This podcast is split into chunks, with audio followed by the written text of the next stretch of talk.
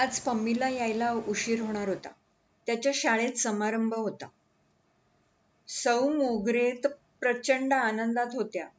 कधी एकदा पम्मी निम्मीला बातमी सांगते असं त्यांना झालं होतं.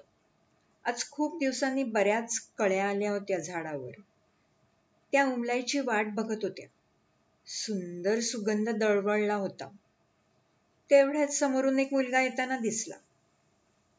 मम्मी तर वाटत नव्हता. कोण बरं असेल? ते एवढ्यात साळुंकी मावशी ओरडली शनी आला शनी आला. तो आला व फुलांचा वास घेऊन पुढे गेला. सर्वांनी सुटकेचा श्वास सोडला. पण त्याच्या डोक्यात काय आलं कुणास ठाऊक? अचानक त्याने कळ्या काढून खाली फेकल्या. टॅहा टॅहा एक एक कळी आक्रोश करू लागली. माळी काकांनी पाहिले व त्याच्यामागे सोटा घेऊन ते धावले. सौ मोगरे किंचाळल्या घात झाला घात झाला बाळांनो असं म्हणून चक्कर येऊन पडल्या सगळेच रडू लागले. वारू दादा त्यांना शुद्धीवर आणायचे प्रयत्न करू लागला. नेहमीप्रमाणे फुलपाखरं आली. पण सैरभैर होऊन जास्वंदीताईच्या मांडीवर जाऊन बसली. पम्मी निम्मी तिथे पोहोचतात सर्वांनी एकच गलका केला. त्या दोघांना काहीच कळेना. निम्मीचे लक्ष सौ मोगऱ्यांकडे गेले. त्या केविलवाण्या दिसत होत्या. ती दचकलीच. सर्व कळ्या कुणीतरी कुसकरून टाकल्या होत्या.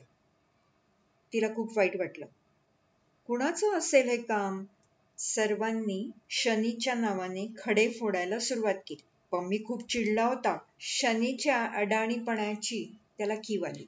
माझ्या या कळ्या उमलल्यावर कितीतरी अशी झाडे जन्माला आली असती. कुणाला काहीच कळेना. इतक्यात पम्मीला फुलपाखरं बागडताना दिसली. त्याने फुलांचं महत्त्व सांगायला सुरुवात केली. तुमच्या जीवनात फुलांचं खूप महत्त्व आहे. कळ्या उमलल्या की त्यांच्या सुगंधाने किंवा त्यांच्या रंगामुळे. फुलपाखरं किंवा भुंगे त्यांच्याकडे आकर्षित होतात. त्यांच्यामधला मध पितात. मधमाशा हा मध आपल्या घरात साठवतात. हे कीटक जेव्हा फुलांवर बसतात तेव्हा त्यांच्या पायांना परागकण चिकटतात. ते अतिशय लहान असतात.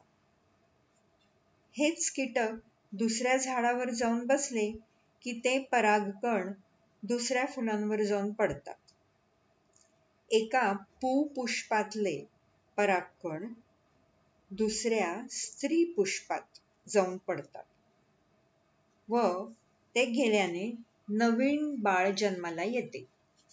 याला परागीकरण किंवा पॉलिनेशन असं म्हणतात.